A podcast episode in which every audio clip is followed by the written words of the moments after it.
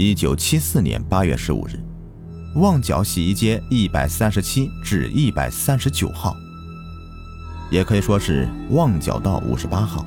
名叫长城别墅的廉价宾馆内，一名嫖客在宾馆内杀死欢场女子之后，割去对方五官、乳房及性器官。更嚣张的是，凶手不仅打电话给警方挑衅，还给报社寄信，署名长城杀手黑野狼，嘲笑警方无能，无法破案。事情要从1974年8月15日的夜里1点说起。长城别墅宾馆来了一男一女，男的自称姓梁，身材高大，外表粗犷，但说话有理，笑容可掬；女的浓妆艳抹，烟不离手，似欢场女子。当时值班的女房管黄大妹给他们开了5号房。早上6点，姓梁的男人从房间里面走出来，说要上班先行离去，并嘱咐女房管黄大妹上午11点钟之后唤醒他的朋友。黄大妹自是点头答应。当时梁姓男子手中拿着2袋物品，走到至门口之后又再折返，说是钱包落在房间里了，再次进到5号房稍作停留之后便再度离去。上午交班的时候，黄大妹想到了梁姓男子的嘱咐，于是特意跟接班的女房管陈官说，11点之后去收拾5号房间，顺便叫醒客人。11点钟到了后，陈官进到房内，赫然发现一个人形物体被被单包裹在床上，呼之不应。掀开被单一看，里面是一具没有脸皮的女性裸尸，吓得他赶紧报了警。很快的，警方就火速赶到现场。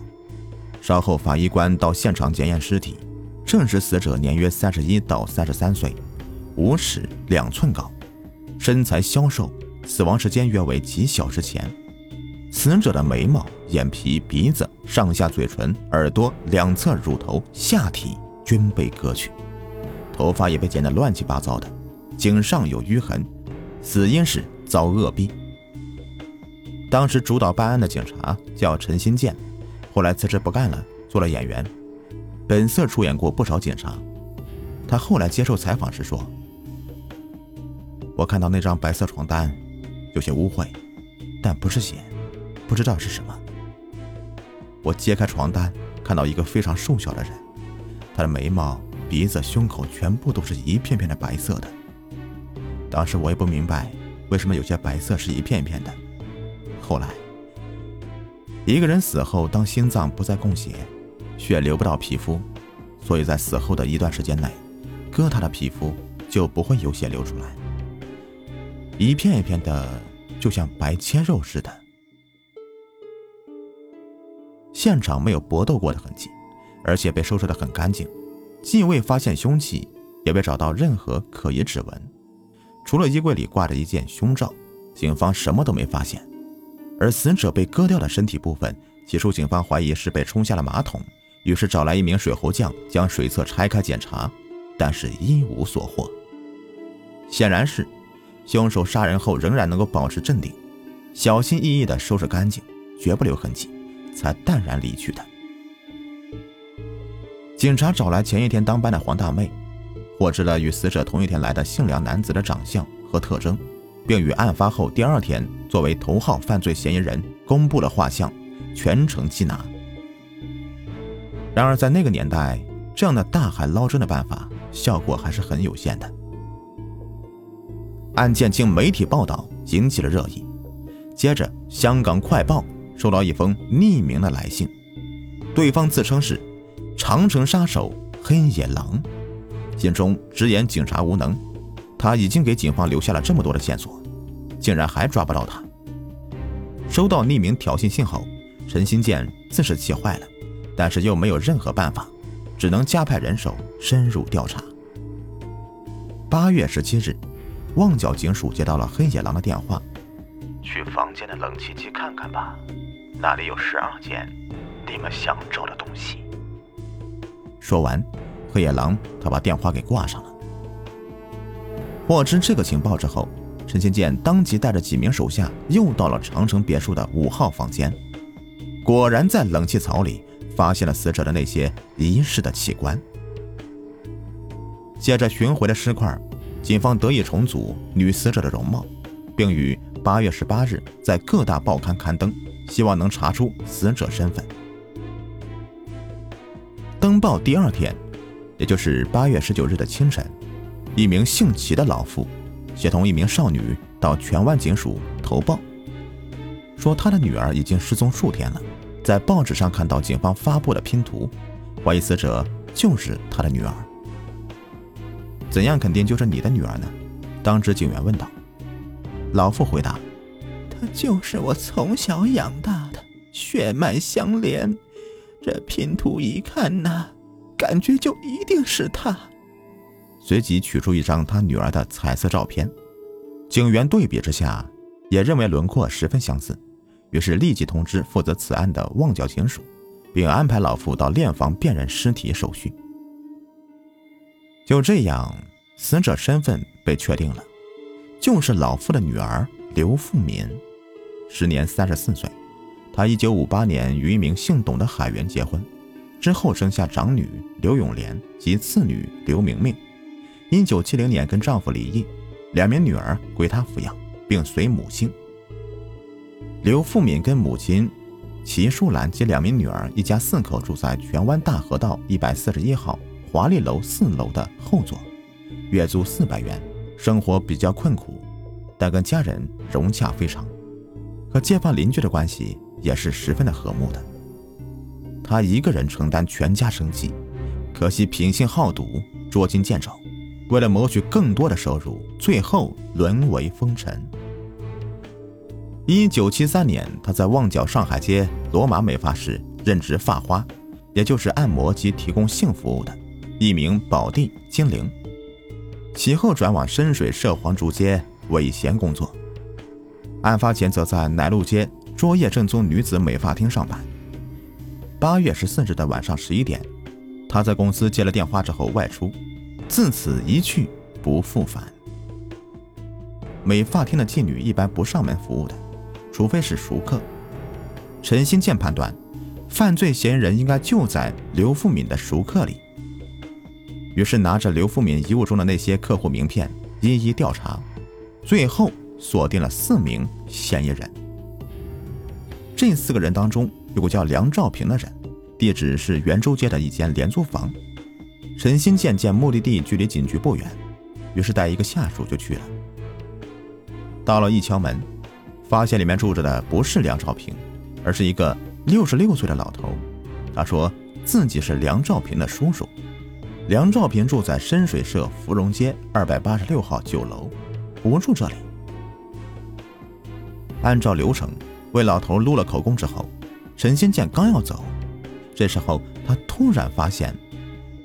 房间里的双层床上有一个旅行皮箱，于是指着这个箱子就问老头，这里面是什么东西？我不知道，这不是我的东西。是不是梁兆平的？是的。那打开看看。那不成啊，再说了我也没有钥匙。陈新建哪管这些，直接撬开了皮箱，在里面发现了梁兆平和刘富敏的身份证，2人的合照，刘富敏生前穿的衣服、鞋袜，还有一把疑似割肉用的刀。陈新建正想问老头是怎么回事，这时候房间里面电话忽然响了。瞬间陈新建就猜想估计是梁兆平打来的，于是拔出手枪跳到老头面前，用枪指着老头说道，快接电话，别说警察在身边，不然一枪崩死你。老头哆嗦着拿起电话，支吾半天，突然对着电话大喊，快逃，警察在这儿。看来果然是梁兆平打来的，陈新建的直觉没有错。然而经老头这么一闹，那边迅速挂了电话。等陈新建联系到了警局，追踪电话来源，锁定位置，前去捉拿梁兆平的时候，他早已逃之夭夭。8月22日上午8点，警察正在抓着梁兆平，而这边的刘富敏则在红磡公众殓房永别亭出殡了。出殡现场除了十几名刘富敏的亲友之外，还来了一堆近省。虽然刘富敏身上被割掉的器官被找到了，但是要作为证物，没有办法随遗体一起下葬，所以在瞻仰仪容时，刘富敏还是没有五官的模样，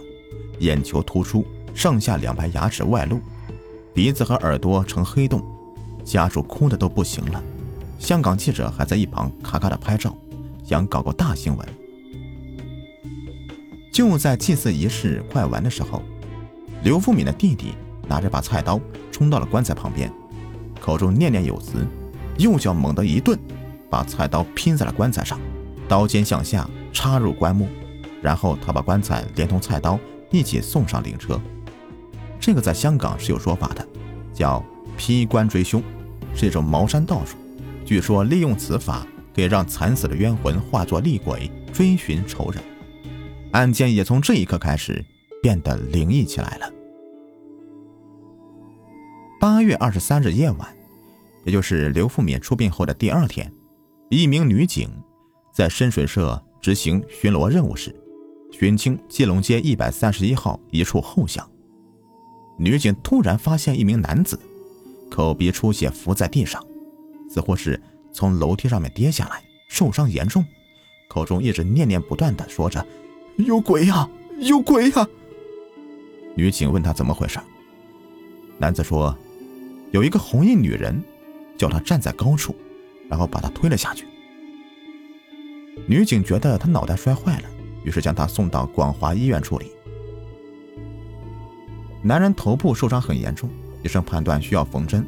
就把他推进了手术室。医护人员和女警想知道他是谁，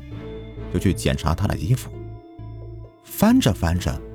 口袋里面突然掉出一张照片。女警捡起来一看，上面竟然是刘富敏，照片背面写着2个比较大的字，精灵，正是刘富敏的艺名。另外旁边还写了一行小字，以代为割肉。随即又在钱包里找到一张名片，上面写着梁兆平。就这样，长城别墅凶杀案的犯罪嫌疑人梁兆平以这样的邪门的方式落网了。经审讯，梁兆平很快交代了杀害刘富敏的犯罪事实。据他说，在1年之前他就认识刘富敏，之后经常捧他的场，即使对方转到另外一间美容院工作，他还是忠实的转场继续光顾他。梁曾多次向死者表明爱意，又希望对方不要再接客了，但是刘富敏不答应，二人经常为此争吵。刘富敏为了避开梁兆平的纠缠，再转职到另外一间美容院，但案发前一晚仍被梁找上了。2个人外出到公寓开房，梁兆平又提出了要和刘结婚的要求，刘不胜其烦，于是说梁既没有钱，性能力又不行。这句话戳到了他的痛点。梁当天晚上喝了点酒，本来脾气就比正常要大，一怒之下就将刘给掐死了。陈兴建就问他，既然人都死了，为什么还要把尸体弄得那么恐怖？梁兆平一下子激动起来，因为我恨他，为了不让别人认出来，我就在他脸上做了点手脚。陈新建接着问，你自己是怎么整的这么稀糊邋遢的，被人揍了？梁兆平一边摸着缠着纱布的头，一边说，是冤魂索命，穿一身红色衣服，对我穷追不舍，我就拼命的跑啊跑，跑到一处高楼，最后被他推了下来。后来陈新建在2015年接受采访时又聊到了长城别墅毁尸案，他说，我是天主教徒，相信有神，也相信有邪恶力量在驱使，本人从未见过鬼魂，但这个案子实在是邪门，有些地方根本没有办法用科学逻辑来解释。当年案件由高院委任审判专员杨铁良聆讯，审讯历时逾半年。主控官在庭上指出，梁与事主开房时要求对方嫁给他，但遭拒绝，凶手因怀疑对方移情别恋动杀机。被告在庭上否认谋杀，辩方呈交出2份精神科专家的报告，其中一位专家指出，被告虽然没有精神病，但他因饮了大量酒精和服用药物导致失常，才令他一时失去理智下杀人的。法官认为陪审团应该考虑专家报告判案，最终陪审团以5-2裁定梁兆平谋杀罪名不成立，但误杀罪名成立，被判入狱10年。好了，这个故事就说完了，感谢你们的收听。